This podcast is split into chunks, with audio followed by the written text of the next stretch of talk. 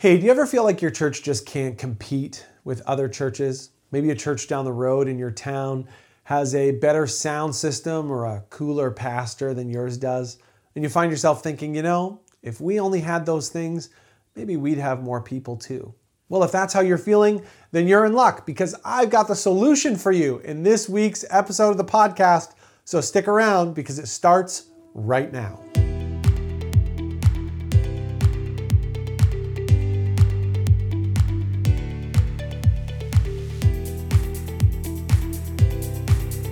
Hey there, and welcome to another edition of the Church Helper podcast. Our mission here at Church Helper is to help churches make every decision on purpose. My name is Mike, and I'm excited to help you and your church today. And I'm really excited about this episode, so let's just get into it. Because today, we're going to talk a little bit about feeling like you can't compete with other churches. In this series that I've been doing called Leading Your Teams Well, the first three have been a little bit more general, but this episode is really quite specific. So let's just get into it.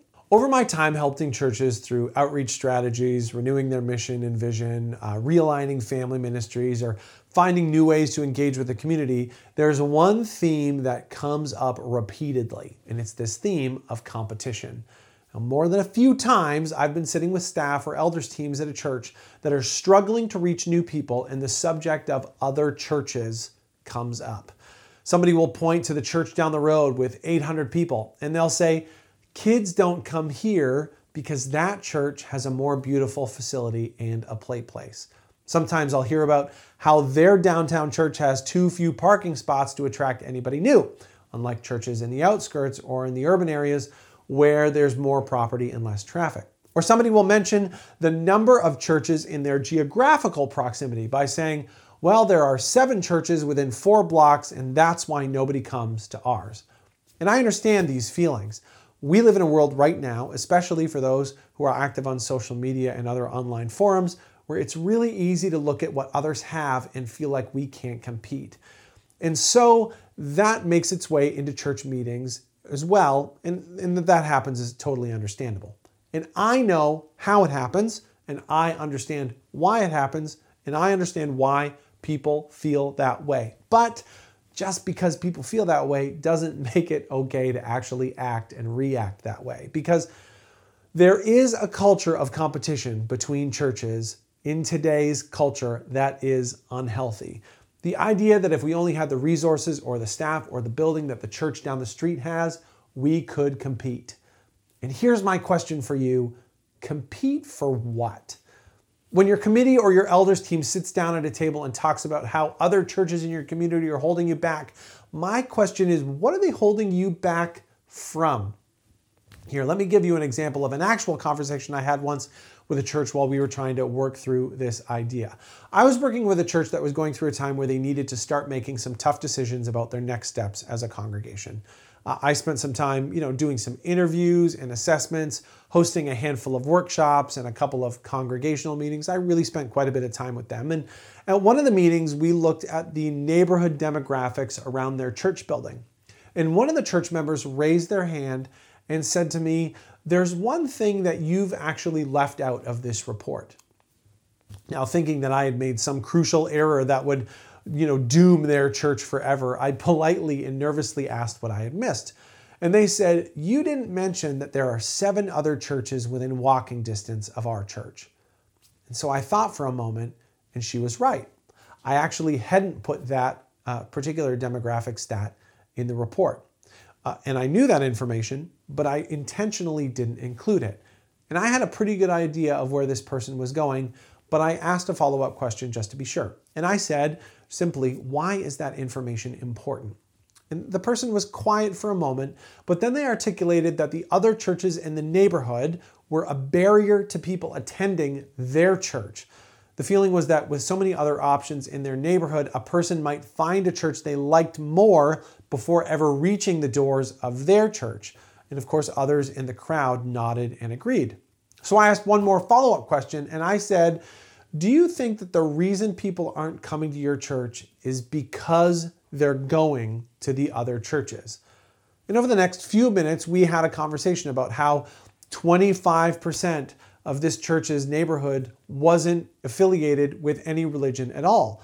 And that most of the other churches near them were actually facing similar attendance problems that they were.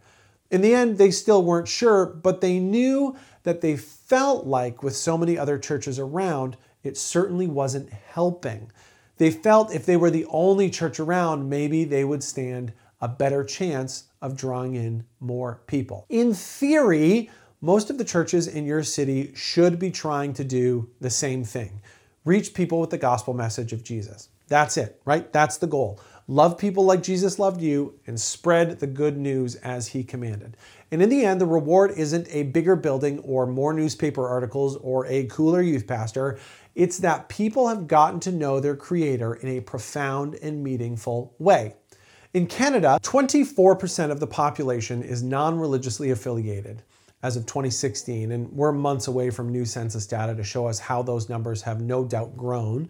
And that number is up from 4% of the population in 1970. Now, why am I mentioning this? So that we can all remember, myself included, that 24% of Canadians didn't decide to go to another church. They chose not to go at all. They didn't walk into another church that wasn't yours, they just walked away from them all equally.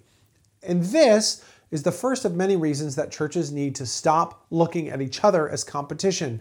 You aren't up against a neighboring church with a sweet sound system. You're up against a culture that is walking away from Christ at an alarming rate. And just to double down on this, let's make sure we know what your competition isn't. First, your competition isn't the cool pastor on Instagram that wears skinny jeans or doesn't use sermon notes. Is that pastor good at their job? Sure. Might they attract a crowd? Yeah. Is the crowd bigger than yours? Yeah, maybe. It could be. But let's be clear about one thing someone else's leadership style or Instagram following doesn't in any way affect your ability to effectively and purposefully share the gospel message or love in your community as Jesus called you to do. It might feel like they have more resources or influence, but influence doesn't always equal effectiveness. Number two, your competition is not sports or dance classes or piano lessons. So many leaders say that they can't get kids out to youth specifically because they're competing with so many extracurriculars. Well, your church isn't an extracurricular, so stop looking at it that way. Your church is ordained and called by God to share the love of Jesus in your community. I've never been to a hockey practice when I remember that being the mandate. Are people busy? Sure, they are. But usually, when you're blaming people's schedules for a lack of attendance, it's because you don't know what else to blame. People prioritize things that bring value into their lives. That's what they do.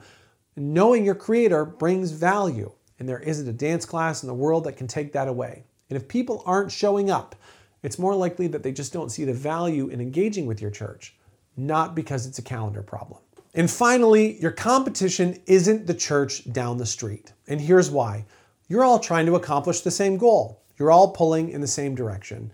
Spreading the gospel isn't something that you win at. It's something that requires as many people as possible who are willing to do it.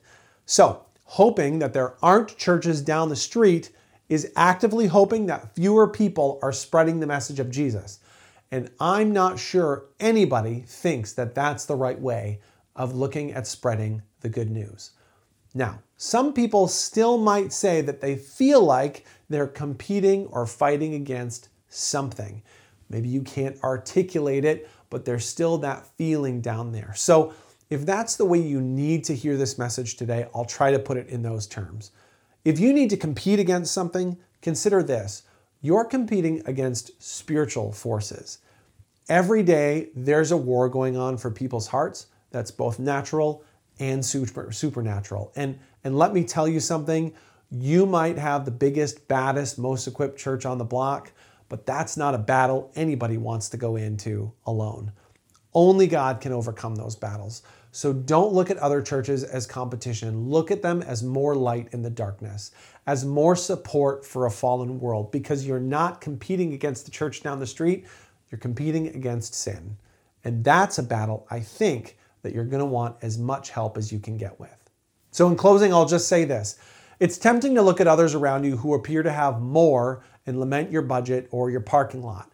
But remember this in the early days of Christianity, all early Christians had were a few letters that they could share in secret and the knowledge that what they were doing was so important that nothing could stand in its way, not even the threat of imprisonment or death. They didn't have a church down the block with a shiny sign. They had a government trying to wipe them out. And yet, here we are talking about spreading the gospel message over 2,000 years later. Paul says in Romans 8 38, and I am convinced that nothing can separate us from God's love, neither death, nor life, nor angels, nor demons, nor our fears today, nor our worries about tomorrow. Not even the powers of hell can separate us from God's love. No power in the sky above or in the earth below.